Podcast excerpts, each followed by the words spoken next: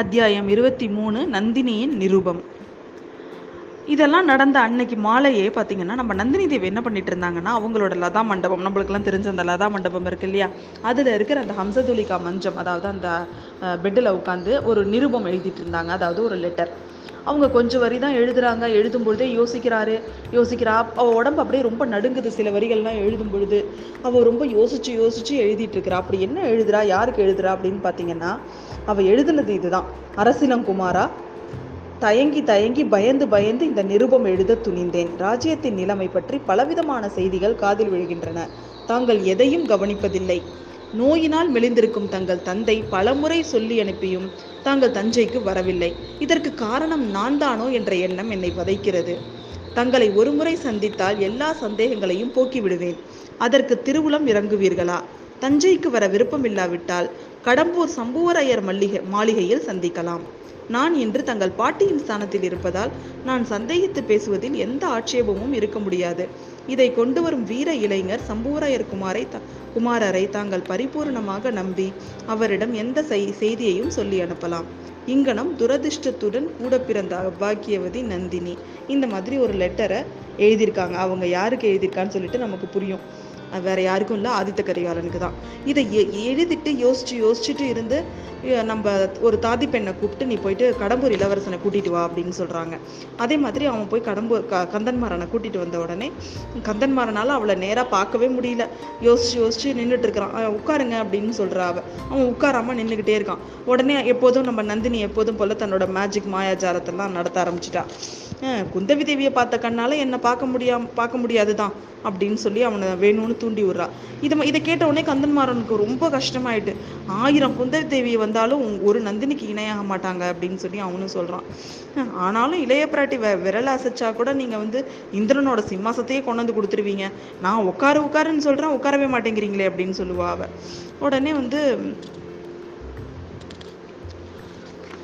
அவன் அவன் வந்து அதுக்கு இல்லை அப்படிங்கிற மாதிரி சமாதானம்லாம் சொல்லி சொல்கிறான் அப்போ வந்து அவன் என்ன சொல்கிறான்னா எனக்காக நீங்கள் இது இவ்வளோ தூரம் நீங்கள் என்னை நம்புறீங்கன்னா நீங்கள் எனக்காக ஒரு ஹெல்ப் பண்ண முடியுமா அப்படின்னு கேட்குறா கண்டிப்பாக நான் உங்களுக்கு நீங்கள் என்னன்னு சொல்லுங்கள் நான் அதை வந்து கண்டிப்பாக செஞ்சுட்டு தான் அடுத்த வேலை பார்ப்பேன் அப்படின்னு சொல்லி அவன் சொல்கிறான் வந்து நீங்கள் வந்து எனக்காக நான் கொடுக்குற ஒரு ஓலையை வந்து ஆதித்த கரிகாலன் காஞ்சி நகருக்கு போய் ஆதித்த கரிகாலர்கிட்ட கொடுத்துட்டு வரணும் அப்படின்னு சொல்லிட்டு அவள் சொல்கிறான்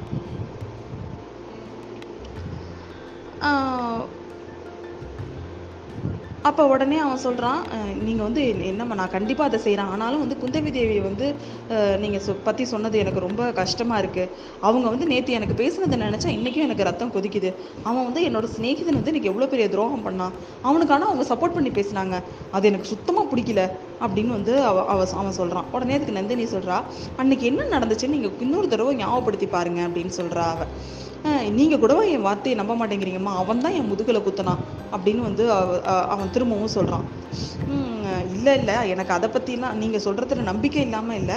இருந்தாலும் வந்து ஒரு வாட்டி நீங்கள் என்ன நடந்துச்சுங்கிறத வந்து ஞாபகப்படுத்தி அதை நம்ம வந்து தெளிவுபடுத்திக்கணும்ல. அதுக்காக தான் கேட்குறேன் அப்படின்னு சொல்லி அவள் சொல்கிறான் அதை பற்றிலாம் எனக்கு ஒரு ஒன்றும் இல்லைம்மா. அவன் இப்போ நான் பார்த்தா கூட அவனை நான் மன்னிச்சிடுவேன் அவனை மன்னிக்கிறதுக்கு தான் நான் விரும்புகிறேன் ஏன்னா எனக்கு அவனை அவ்வளோ பிடிக்கும் அப்படின்னு அவன் சொல்கிறான் நீங்கள் ரொம்ப பெருந்தன்மையாக இருக்கீங்க. ஆனாலும் நமக்குள்ளே உண்மை என்ன நடந்ததுன்னு நிச்சயம் செய்ய தெரிஞ்சுக்கிறது தான் நமக்கு நல்லது.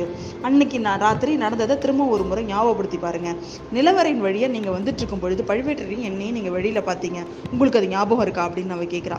நல்லா ஞாபகம் இருக்குது அதை எப்படிமா என் உயிர் உடம்புல உயிர் இருக்க வரைக்கும் நான் அதை மறக்கவே முடியாது.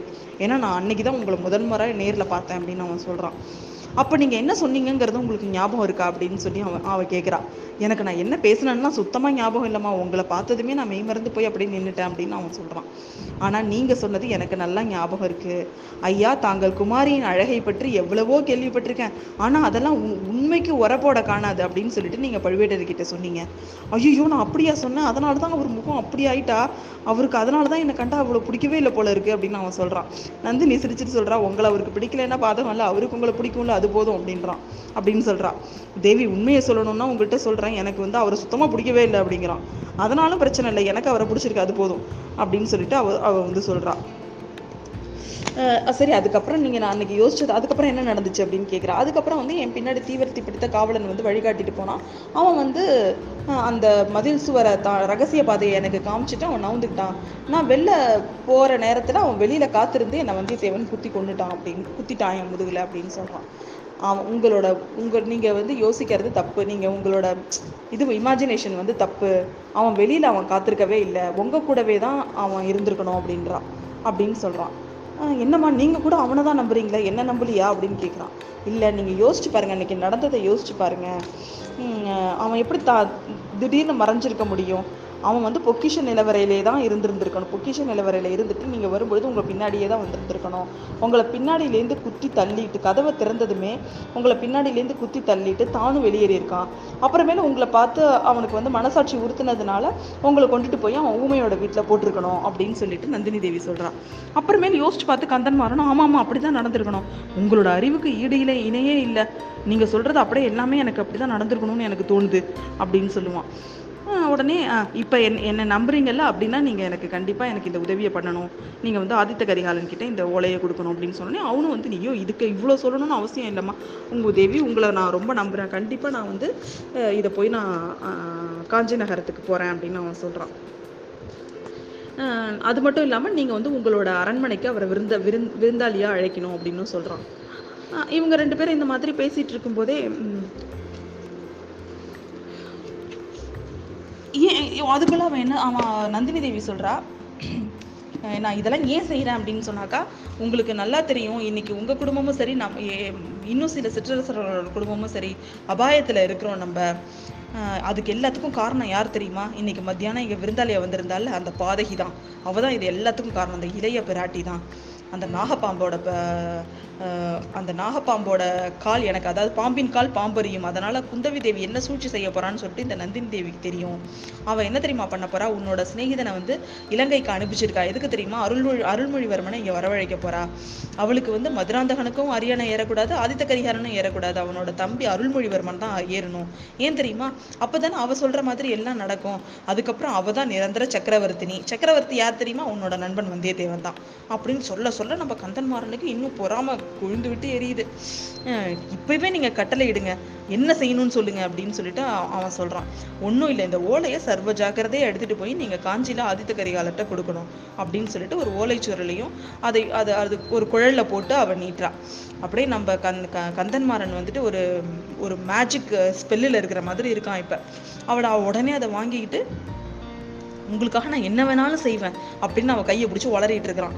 இந்த சமயத்துல திடீர்னு சட சட சடன்னு சத்தம் கேட்குது பழுவேட்டரையர் அரண்மனையிலேருந்து லதா மண்டபத்துக்கு வேகமா நடந்து வந்துட்டு இருக்கிறாரு.